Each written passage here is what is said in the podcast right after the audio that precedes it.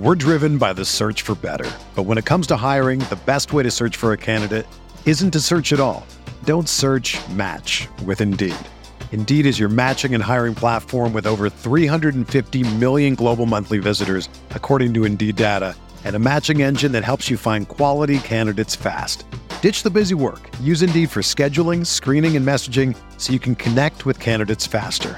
Leveraging over 140 million qualifications and preferences every day, Indeed's matching engine is constantly learning from your preferences, so the more you use Indeed, the better it gets. Join more than 3.5 million businesses worldwide that use Indeed to hire great talent fast. And listeners of this show will get a $75 sponsored job credit to get your jobs more visibility at Indeed.com slash BlueWire. Just go to Indeed.com slash BlueWire right now and support our show by saying that you heard about Indeed on this podcast. That's Indeed.com slash BlueWire. Terms and conditions apply. Need to hire? You need Indeed. Welcome back. It's the Big Blue Banter, New York Giants football podcast. I'm Dan Schneider, joined as always my co-host Nick Falato. It's been a week since we talked Giants football with you. There's some things we got on the burner coming. We're gonna have draft profiles on the way. We're gonna do a long breakdown similar to the one we did on Barkley about Jones. That's not today. Today, what we wanted to do was give an update on what we've been hearing lately. A lot of reports on the Daniel Jones contract negotiations and a lot of reports on the Saquon Barkley contract negotiations. So we're going to talk through all of those. We're also touching a little bit on a report that came out today that showed the Giants have heavy interest in quarterback Hendon Hooker, the rookie entering this draft class out of Tennessee. So we're going to discuss those topics, see where we go from there and spitball off of that. But of course, Nick, Let's start with the main thing here, which is the recent reporting on Daniel Jones. The report from Mike Florio suggests that he is seeking, quote unquote, $45 million per year on the new contract. That would put him right along the lines of the contract Kyler Murray signed recently. I believe that was last offseason for Kyler Murray over a year, about a year ago and five million more per year than the one Dak Prescott signed, which I believe is he makes 40 million uh, AAV, Dak Prescott. So that's the report from Florio. At the same time, a report came out the same day from Paul Schwartz, who's covered the Giants for a while, in the New York Post, and he suggests that the ballpark we should be thinking about is 190 million over five years, which would be 38 AAV. Now, if that's the ballpark the Giants are thinking about, because you assume that the Paul Schwartz report is coming from the Giants side. This is the, connection I'm making, Nick. And the Florio report is coming from the agent side. That's what they would want, and they want to float that number. Somewhere in between is probably where the Giants will ultimately land on if they sign Daniel Jones, would be my guess. Maybe 40 million per year, or 41 or 42 million per year, potentially for Daniel Jones. Um, and you know, Nick, the last factor in in this is not the report, but and we're going to touch on all these individually, but is the fact that Daniel Jones has switched agencies and he now has new representation than he had at the beginning of these contract negotiations. So, where do you want to start here, Nick, on your thoughts coming back from? I know you were away for the week uh, in Washington, D.C., and then you come back and you hear all of this. Yeah, I was away touring Washington D.C., but more so the Civil War battlefields that surrounds. It. I'm a big Civil War guy, so it was really fun. And I wasn't really on Twitter all that much, so apologies if I didn't get back to anybody. But then I look down at my phone and I see Daniel Jones $45 million a year. And I go, wow, that escalated quickly because we were discussing a $35 million ballpark range, maybe a little bit north of that just a couple weeks ago. And to me, damn, 45 million is wild. I, I did not anticipate that number to even be thrown out there. I don't know how much we can read into Florio's report, but it does seem like it's trending more towards that north of Dak Prescott number, which is at 40 million, as you said. And to me, that is that is quite a sum of money for Daniel Jones, who I really like, who I do appreciate, but I'm not certain as of right now that that would be a wise investment. Yeah, it's really interesting. I think as far as do we trust the report coming from Mike Florio, given his kind of like checkered background of reporting, not always right. Um, some of these things have been wrong. Again, I feel like it's one thing that we should consider through all this, the contract negotiations, Nick, is it reminds me of, though it's not the same, but it reminds me of draft season where there's some reports that are fake, some reports that are real, but a lot of nonsense floating around at all times. And in this scenario, I think that report by Florio is accurate because I think he heard from the agency side, the new agency side, obviously, he's represented, like I said, by a new agency. I think he heard that that's what they're seeking. It could be very well true that the new agency representing Daniel Jones is seeking $45 million per year. Why would this make sense?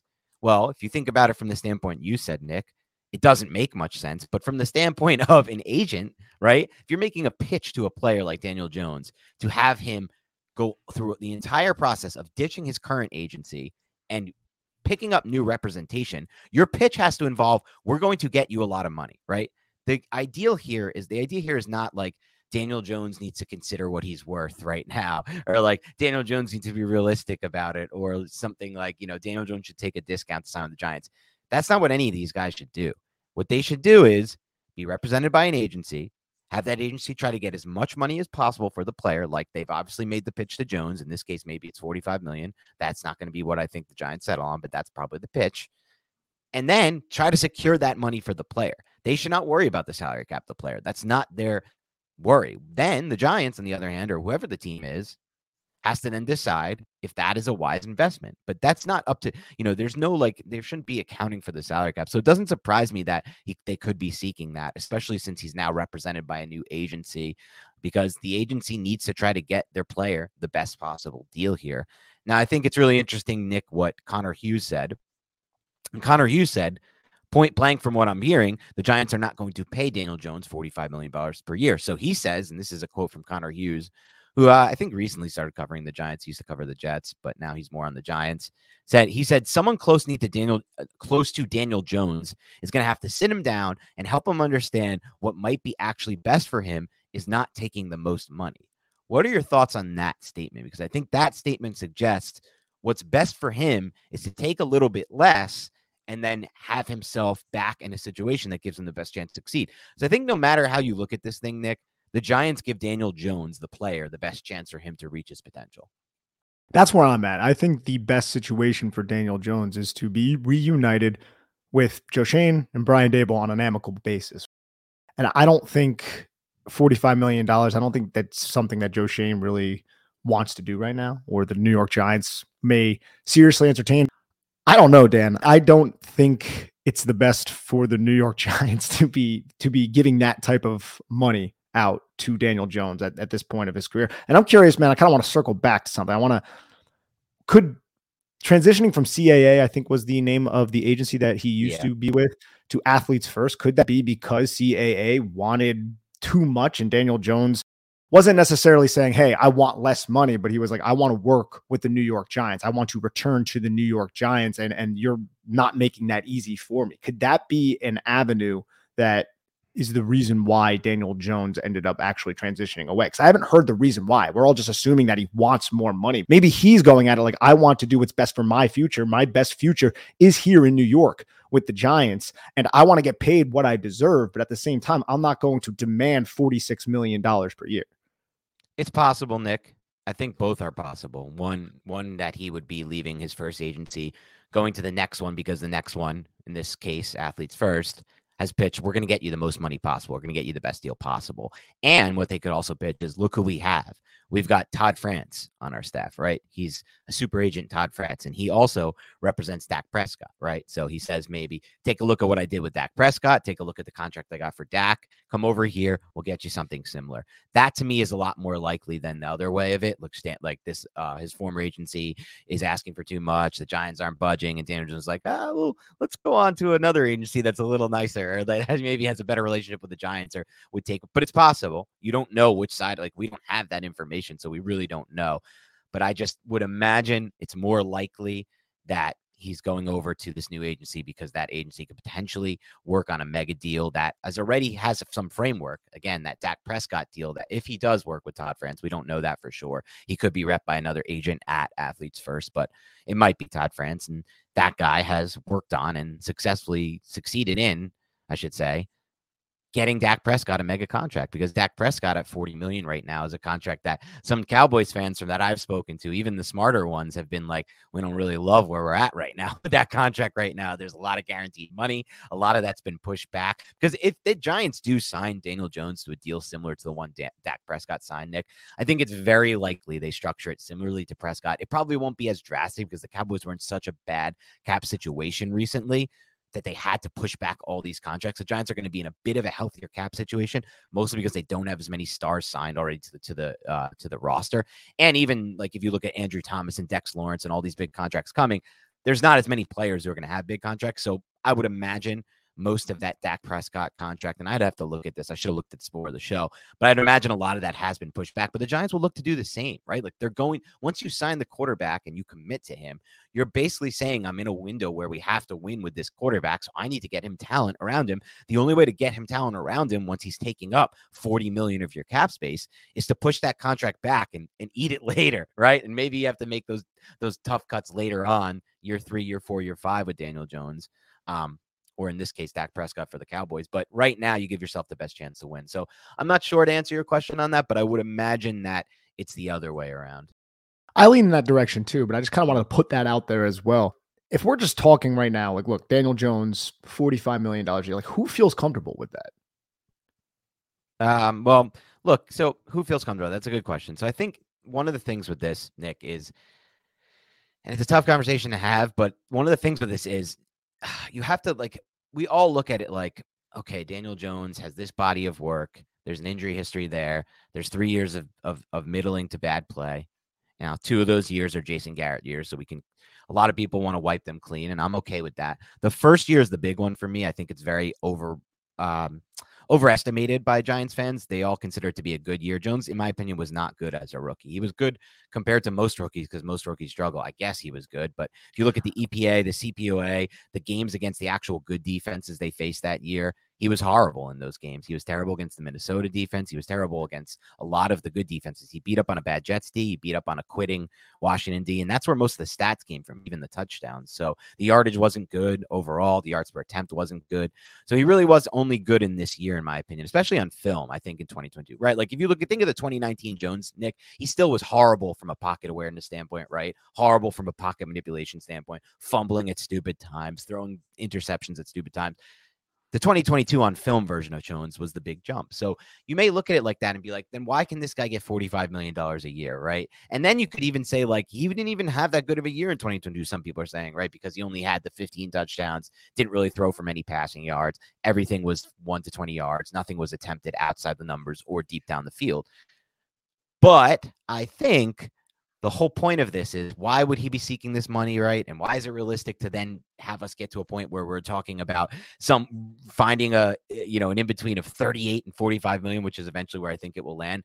Because when you're negotiating these contracts, it really has nothing to do with what you did in the past. It's just a pure projection. So at this point, the Giants are making a pure projection play on a guy who's 25 years old, six foot five, can make all the throws, can run, has proven that he's getting a lot better with a pocket presence and a pocket manipulation standpoint. And he's starting to make plays off script, which he never did with his arm. He used to be able to do it with his legs. He's now doing it with his legs and his arm. So it's all just projection based, in my opinion. And that's why it's like you can't ask Jones to sign a contract for five years, 30 million per year, let's say, or 32 million per year with the franchise tag numbers, because the projection is, and his case, his side is arguing, we're going to get a lot better to the point where I'm going to be worth that $45 million a year and maybe more. And then we're going to be underpaid. So that's kind of, it's all projection based, I think. It is all projection based, but man, I feel like that's just a precarious game to play. And I understand that mm-hmm. Jones struck while the iron was hot and he has he has leverage with this, right? Because they're coming off of first year in Brian Daboll's system, right? And he played very well. They won a playoff game for the first time since the Giants won the freaking Super Bowl. And all that is all well and good, but you start tying up your cap space in a quarterback that isn't isn't a surefire top 10 quarterback, yet he's going to be getting paid in that area.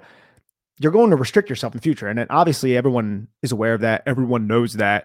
And I'm just not certain. I would much rather have a situation where we bring Daniel Jones back on a, a short term deal or a franchise tag, even or something like that. It's just I, I understand that that might not be the case because there's going to be a market for Daniel Jones if the Giants do not bring him back. There's going to be other teams that will be interested in him. You have Derek Carr, you have Aaron Rodgers, who are going to be like the big free agent dominoes. Daniel Jones is going to be in that conversation. Daniel Jones is significantly younger than those players. And that's right. one of the reasons why we're hearing these numbers of 45 million. And that's not lost on me or anything like that. But I do believe if the Giants come out and we hear that they sign a five year deal with around $45 million or $43 million per year, uh, I'd be lying if I said, Dan, that I feel comfortable with that and that I am elated with that type of contract just because there is a ton of uncertainty that would surround it. Yeah, and we'll talk more about the specifics of what we want them to do when we do the Daniel Jones Pro and Con podcast. But everything you said, I think makes a lot of sense, Nick. And I think everything that you said makes it more comfortable for any fan, or it should make it more comfortable for any fan to sign him to a shorter term deal or to structure the contract in a way that originally people were discussing with like year three out or something similar to the Derek Carr contract and how that was structured with the Raiders.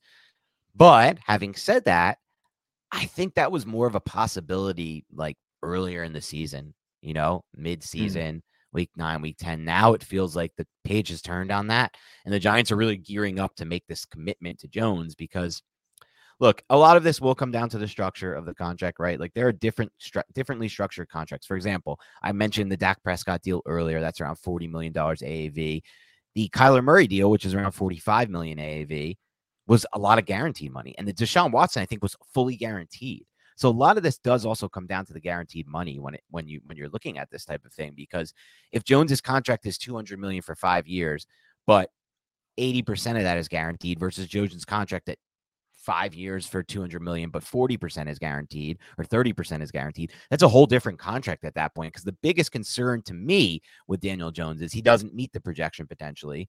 He gets older in the system. He gets hurt again. He's a running quarterback. And now we're in year four and year five, and there's no way out. Because I want to go over the Dak Prescott contract w- real quick with you. I was I was googling it while you were talking because it's so interesting the way they set this up, and and it just kind of gives you an idea, I should say, of what the future could be. Because I don't think the Giants are going to set this thing up similar to the Dak contract, because that would be, in my opinion, very risky to do because they really backloaded the F out of this thing.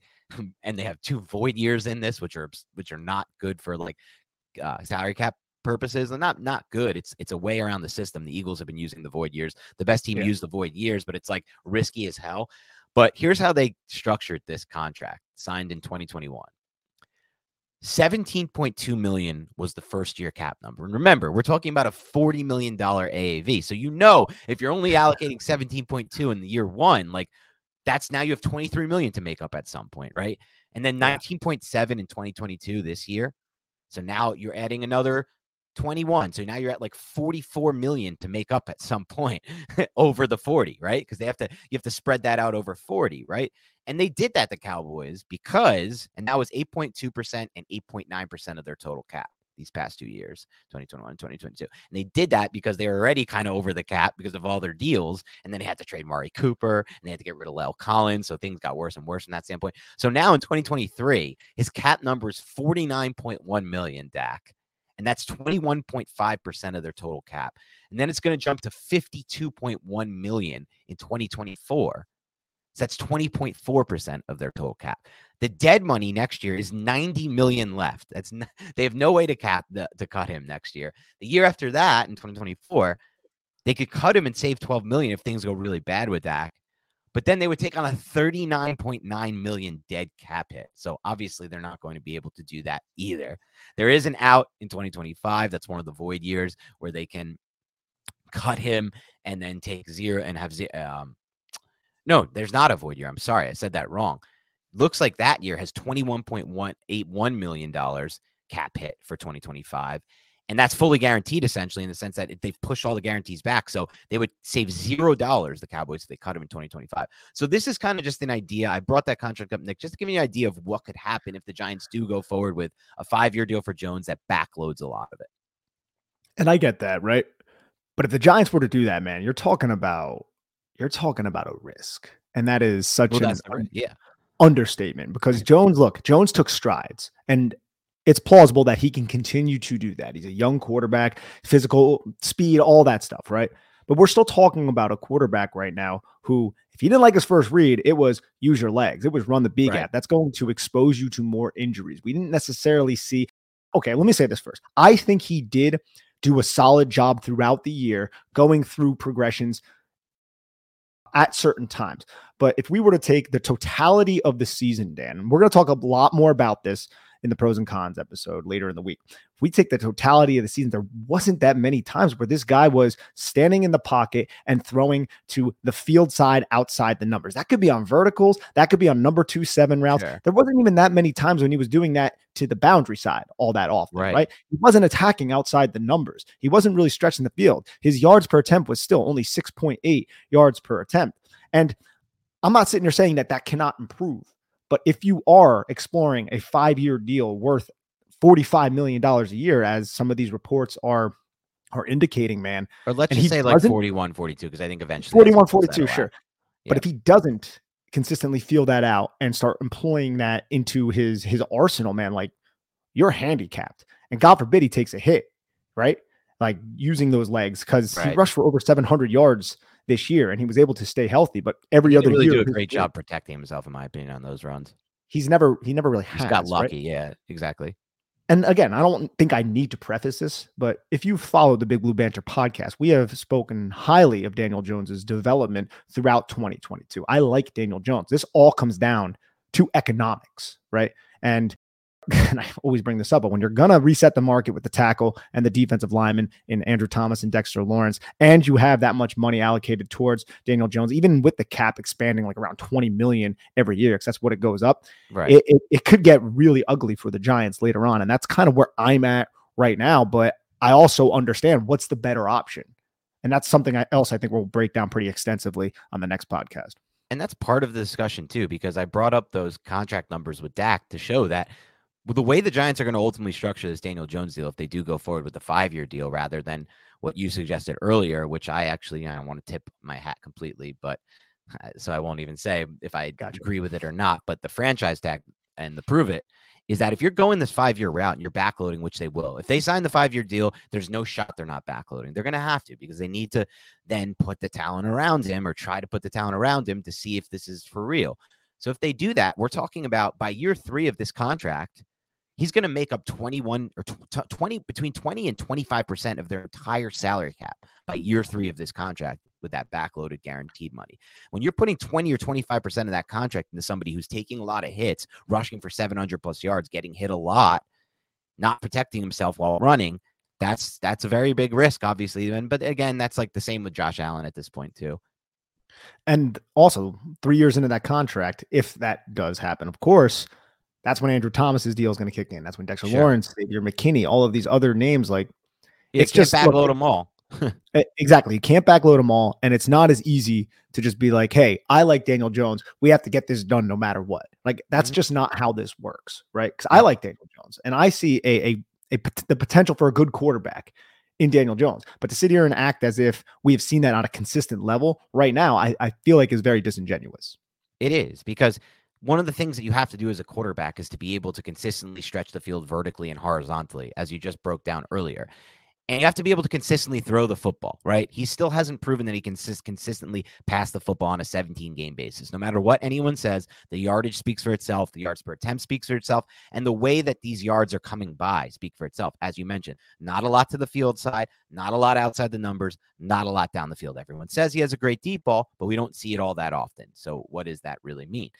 And the other side of this is what you broke up, broke down earlier. I think to also be able to consistently win in the NFL at the quarterback position, and this goes hand in hand with what I just said, but you need to be able to go through the full read and go through the full progression on every on a more consistent basis because that will allow you to then throw outside the numbers. That will allow you to then throw down the field and use the entire width and length of the field.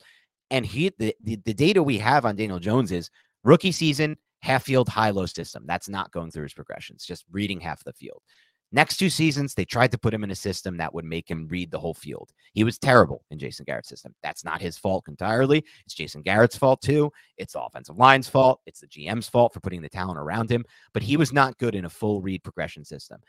Year four, Brian Daboll, like you said earlier, not really. There were some examples of him doing it, but for the most part, the system this year was read one, run. We'd run, run. Read one, run. And that's where the majority of his. So again, he's not really proving or hasn't really proved yet which leads to the projection. You have to project that eventually he can become a guy who uses the full length and width of the field with better receivers, better offensive line. You have to project that he can become a guy that can go through the full reads. But that's a big projection to make, especially on the mental side of it, the second part of it, which does lead then to the passing yards because we're projecting it in the sense that what we're projecting that maybe a more familiarity with the current system helps him, or two, the receivers O line part.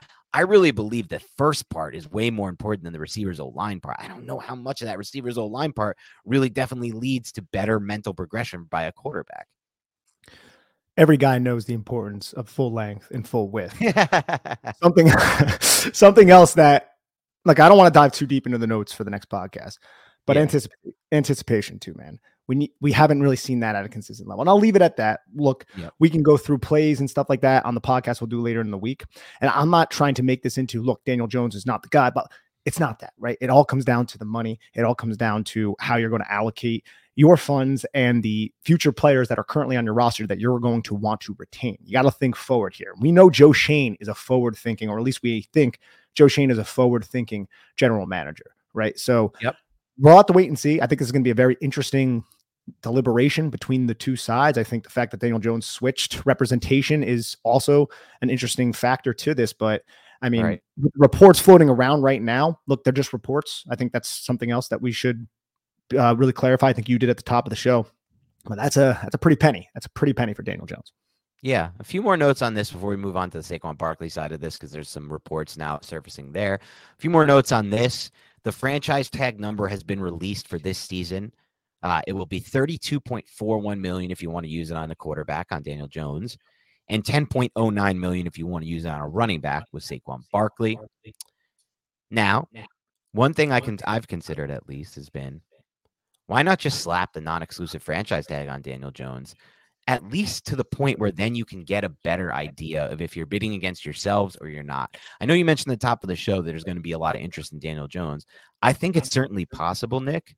But I also think at the same time, it's possibly not the case. It's hard to really gauge for me because if you are going to go ahead, so say Daniel Jones comes to the Giants, his new represents, and he says, I want five years, 225 million, which would be about the $45 million a year, 220, whatever it is.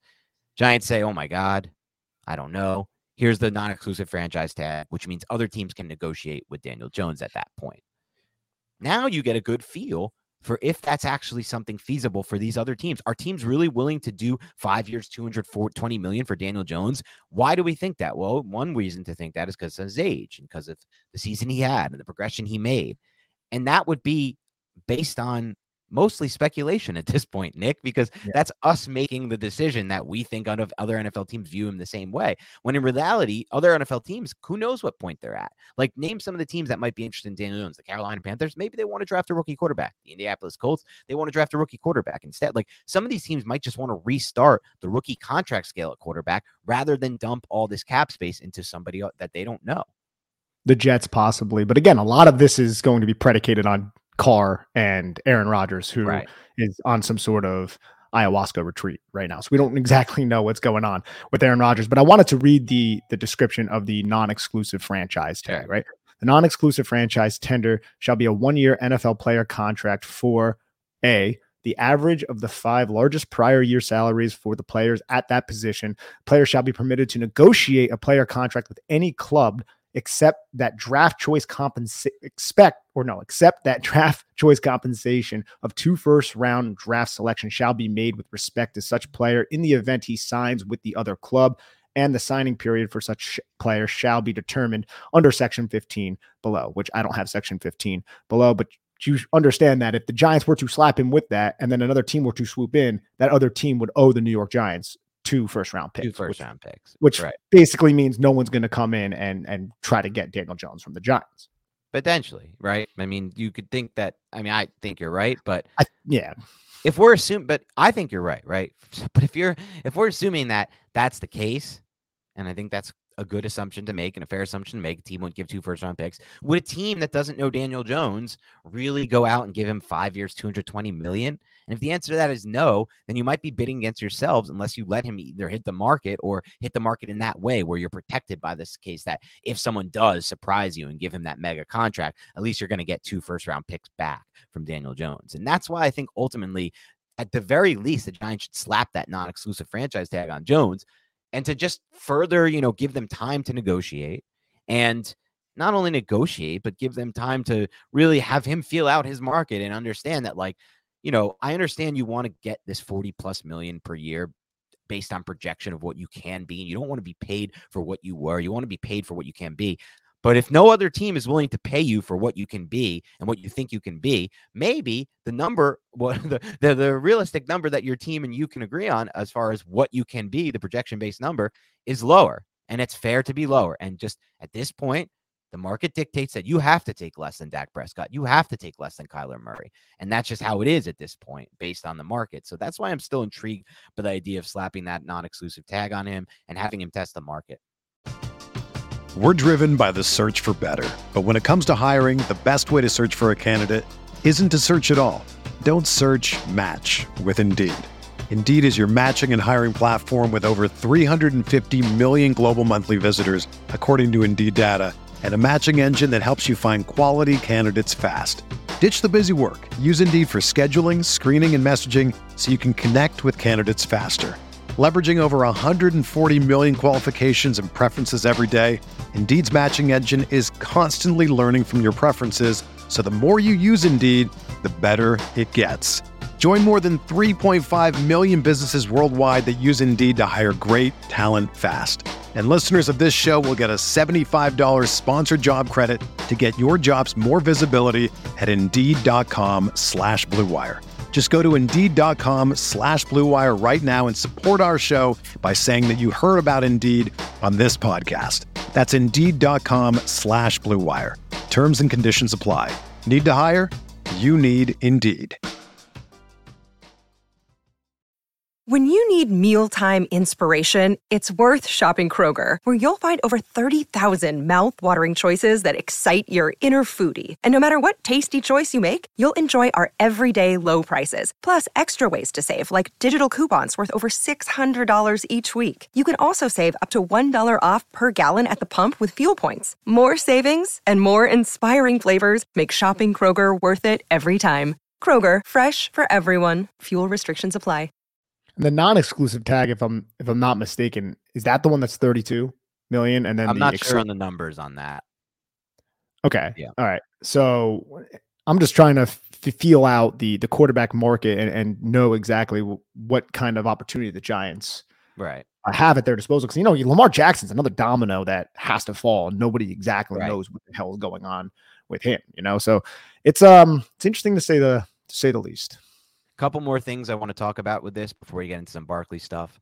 Uh, Mike Lombardi has said that he believes that Jones is good, but not worth the 40 plus million per year. And he thinks this will be a true test to see who's actually running the show, John Mara or Joe Schoen. Oh, so if the Giants do sign Jones to 40 plus million, then it's John Mara still running the show, In his opinion, yes. in his opinion, of course. Yeah. Yeah. I mean, I don't I can't really weigh in on that, but it does seem a little to speculate on though. Like I have long wondered, Nick, with regards to these players Yeah. and these contract negotiations coming up. Will Joe Schoen really get to do things? Because it's tough as a like.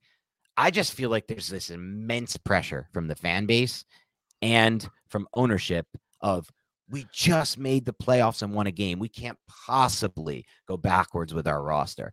And I'm not so sure Joe Schoen looks at it the same way, right? Like the Bills when he when he got there with Brandon Beane, they made did they make the playoffs? They made the Yeah. playoffs with Tyrod Taylor, and then they Yep. blew it all up.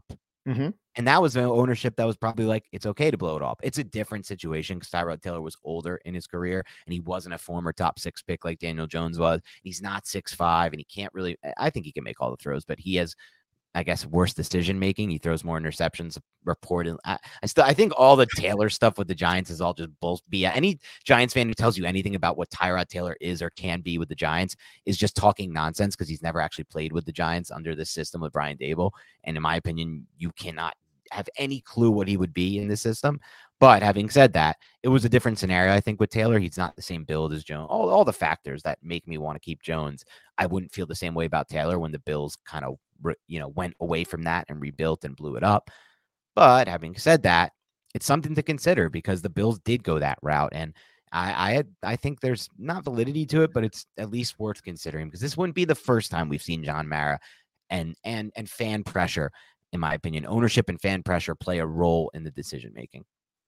I'm not 100% certain what insight we can glean from this, but yeah, we we we brought this up at after Joe Schoen and Brian Daboll's press conference. It was a little odd, right? That Joe Schoen was pretty open at, about the fact that he wanted Daniel Jones back. Just a little odd. Like I understand. Like I, I was expecting, I guess, coach speak GM speak. Yeah, he did everything right, blah, blah, blah, mm-hmm. blah, all the cliches and stuff like that. But he was pretty adamant, like, oh, yeah, he's going to be our quarterback of the future. And like Brian Daboll even looked at him like, excuse me, what the, you know what I mean? Yeah, like, I just felt like away, it was a yeah. little bit odd.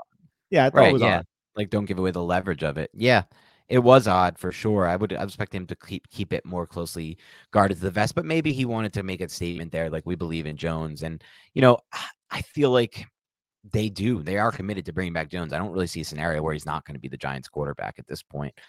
Um, and we'll talk about reasons what for why why why that you know reasons for that on the next pod. But it was interesting that if you are committed to bringing back Jones, why say it out loud, right? Like why why not keep it to the closer to the vest? I don't know. A couple more things on this uh, on the Jones side of this. Mike Tannenbaum, who used to be a general manager, said, "If I had to put my money on it, I think he's going to get franchise tagged."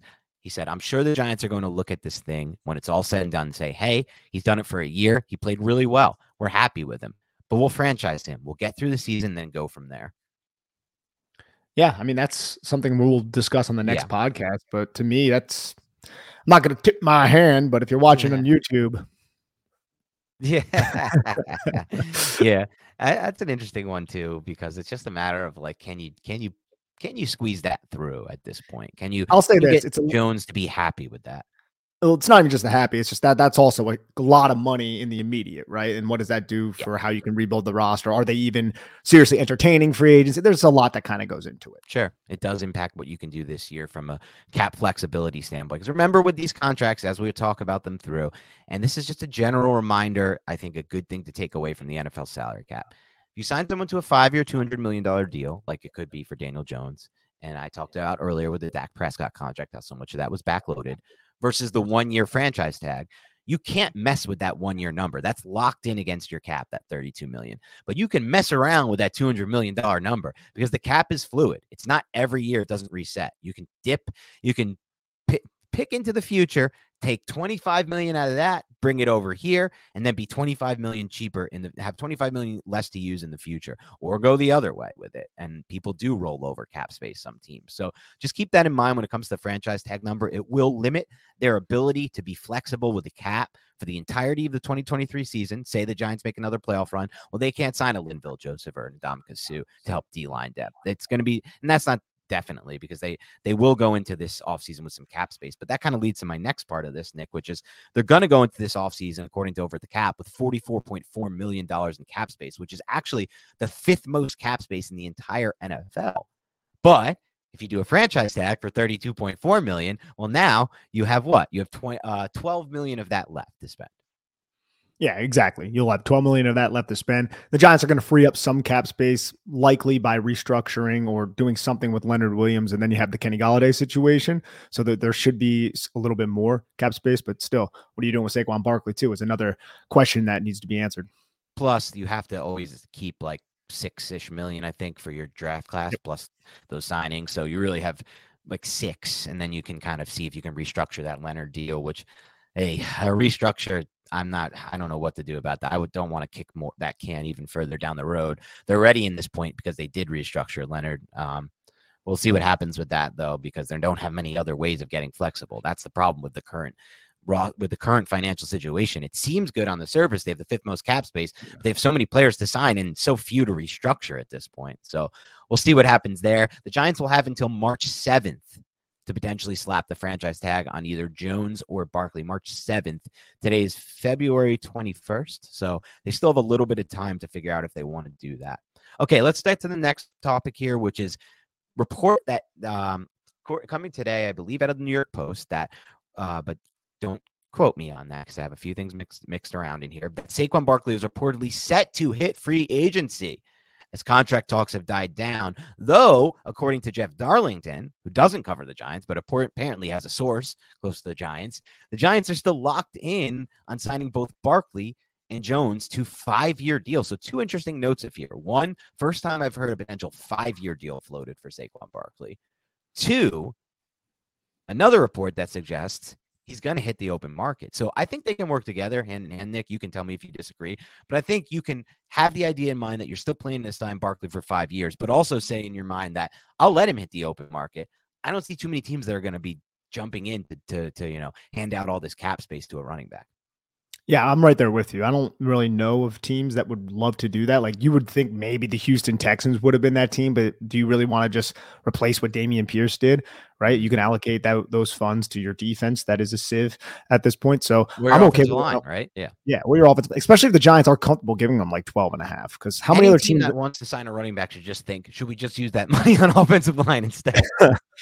it's just uh like maybe there's a like I'm trying to think of like teams that are competing. Like there's a lot of yes. you know big contracts already on their on their roster. Do they right. do they want to give 12 and a half million, especially when you look at the Chiefs? And I know they're a little bit different because they have Patrick Mahomes, but they just won the Super Bowl off the back of obviously Patrick Mahomes and Travis Kelce, but Isaiah Pacheco, who was what a seventh round pick in right. this last draft. So Barkley could go on the free agent market, Dan, and be like, oh, there's not that much interest in me. Maybe I'll just go back to New York for that 12, 12 and a half or whatever. Right. And then both sides will end up being happy at that point. Exactly. And I think that's what these two reports are kind of telling me from the Barkley situation. And that would be good news for the Giants, sort yeah. of. I mean, look, I'm not really for allocating any money to a, running back in a second deal, but if it comes to the point where he comes back to the team and accepts their original number, at least you're getting the value from him signing for less. And you just hope that he doesn't get injured or something. I don't know. You hope he's an outlier, which it's possible. It is possible for you to get a, some value out of a second running back contract. It's not impossible. It's just that it's improbable. That's where I'm at with it. I, nothing is impossible in this world. You're just basing things on probabilities. Um, and so, you know, it's improbable that that contract would be a good one for the Giants, but, you know, it would be good in the short term, hopefully, at least. The very least, you can hope that it's good for 2023 at minimum. Um, so yeah, let's look ahead and let's wrap this thing up by talking about an, a report today. This was an interesting one, I thought. This report was Fowler, I believe. Yeah, Ryan Fowler, who said that Tennessee quarterback Hendon Hooker has met extensively with four teams during the or five teams during the pre-draft process: the Cowboys, the Panthers, the Raiders, the Saints, and the Giants. He also, and there's also an update that Joe Schoen was seen at the Bama Tennessee game and scouting Hooker for multiple games. He's also seen shaking hands with Hooker at the Bama Tennessee game. And then I also got an interesting once I tweeted about this or when I was talking about this, I got an interesting update from a listener who said that he remembers reading an interview with Gabe Davis, who said that when he was drafted by the Bills, Brian Daboll asked him a lot of in-depth questions about Josh Heupel's offensive system. That's Heupel, who used to coach Gabe Davis. Then he moved over to Tennessee, and said that he then incorporated some of those pass concepts into Buffalo's system there, which I'm sure he's then translated and taken over to the Giant system. So that intrigues me from that standpoint, right? Um, so now we're talking about a player the Giants met with extensively already and comes from a system that they like and that they're pulling offensive concepts from. Um, that leads me interest in not just Hendon Hooker, who is recovering from a torn ACL, and therefore his draft stock could be cheaper and it could make him more of a value play. But also Jalin Hyatt, the wide receiver, who could also then potentially be in play for the Giants. What are your thoughts on all of this? And Cedric Tillman, who was also yes. a Tennessee wide receiver, but was spent a lot of last year with a high ankle sprain. But he's a bigger body wide receiver. And in this draft class, if you look at a lot of the wide receivers, a lot of guys who are sub six foot, like 180 mm-hmm. pounds and stuff. So a player like Cedric Tillman is somebody you could possibly get on day two that could really pay off for you. And I went through his film and Jalin Hyatt's film recently. So I watched a decent amount of Hendon Hooker. Now I didn't evaluate Hendon Hooker. I wasn't going to like the end zone copy and really trying to get into the whole concept. I was more so paying attention to the wide receivers. But they're interesting, man. And Hendon Hooker is interesting too, man. A rhythmic passer, I would say. I really love his delivery. I just think it's over the top. It just comes out really, really well. He's athletic. He's big. He's strong. He seems really smart, helping the the offense with protections and things like that, pointing stuff out pre-snap. He, he played in a, a non-conventional type of offense. It's just really, really spread. Like they would have like stacks like five yards outside the numbers. Basically, Jalin Hyatt's like two yards away from the from the sideline, like things that you don't necessarily see too much in the NFL. But I came away at least I would say it definitely piqued my interest when I when I saw these reports because he's somebody that you might not have to get at pick 25 right? You'd have to get him a little bit later because he's a little bit older and he's also coming off that torn ACL. But he could possibly be somebody who, at least from the film that I watched, could transition to be an NFL quarterback and be an above average one. And I, like I said, I didn't evaluate his film, but from what I saw from Hyatt's tape and Tillman's tape, I appreciated the ball placement, how he was throwing guys open, throwing with some anticipation, things of that nature, how he was looking guys off, going through a little bit of progressions. I mean, it's not like they were in a full progression read type of offense all the time. And there were a lot of guys who were schemed open because Heupel's offense has that kind of knack to do so. And Hyatt's also just like creating like seven yards of separation all the time because the guy is just like a Tyreek Hill out there essentially. So I um I saw that report though, and I said, okay, Hendon Hooker is a name that uh maybe I'll go back to Tennessee's film and, and look closer into that quarterback because he's he's one that uh look when you uh beat Alabama, it, it can go a long way. And if, in terms of Jalin Hyatt, I don't know if you saw that game because I watched that game. He had five touchdowns in that yep. game. And that's when Hendon Hooker's like name was just seared onto the map, even though he had a good 2021 campaign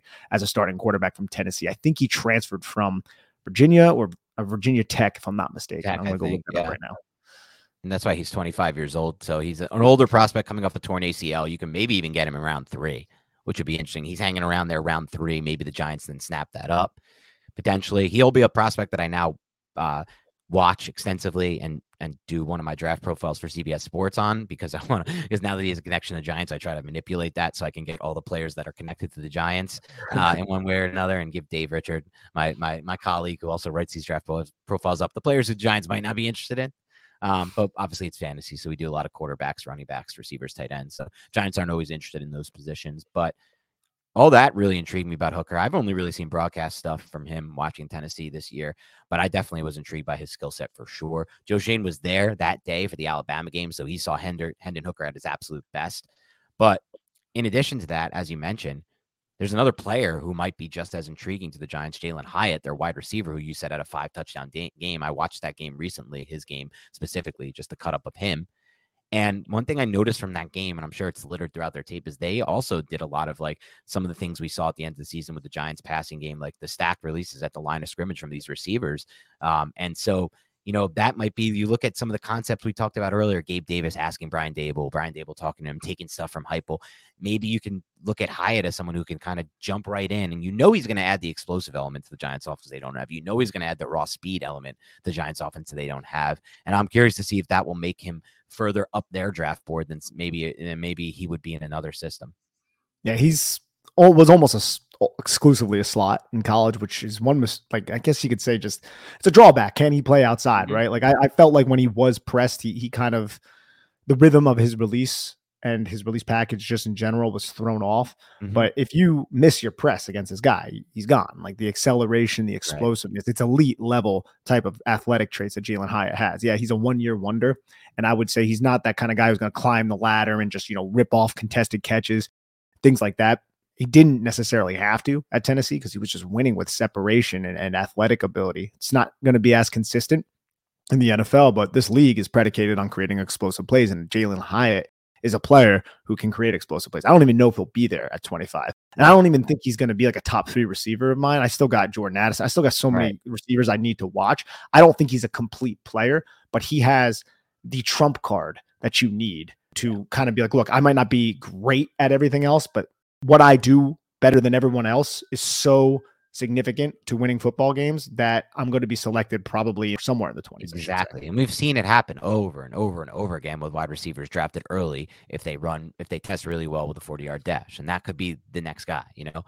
Hyatt could be the next 40 yard dash burner that moves up into a guaranteed spot in round one because, like you said, it's just a matter of supply and demand. A lot of NFL teams don't have wide receivers with raw speed like that, and that could uh, impact so much of what you do from a schematic standpoint, in my opinion. Uh, of course, that would require him becoming a wide receiver who can win consistently on the outside and not just from the slot. Otherwise, that will limit you in, in, in, in many ways. But just an interesting pair of prospects to consider, considering the Giants have already showed extensive interest in both of them. That's Hendon Hooker, the quarterback out of Tennessee, and Jalin Hyatt, the wide receiver out of Tennessee.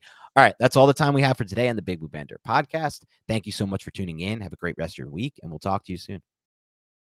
Everyone is talking about magnesium. It's all you hear about. But why? What do we know about magnesium? Well, magnesium is the number one mineral that 75% of Americans are deficient in. If you are a woman over 35, magnesium will help you rediscover balance, energy, and vitality. Magnesium supports more than 300 enzymatic reactions in your body, including those involved in hormonal balance. From functional medicine doctors to mental well being and female hormone experts, we all know that magnesium is the one mineral to improve all aspects of well being and health. But which one? Magnesium Breakthrough from Bioptimizers, the trusted choice recommended by leading experts with seven best absorbed forms of magnesium to ensure your body receives the support it needs for overall well being. Go to bioptimizers.com slash balance today and use code BALANCE10 for 10% off. Support your journey to wellness at B-I-O-P-T-I-M-I-Z-E-R-S dot com forward slash balance. Magnesium Breakthrough from Bioptimizers, your foundation to optimal health and vitality.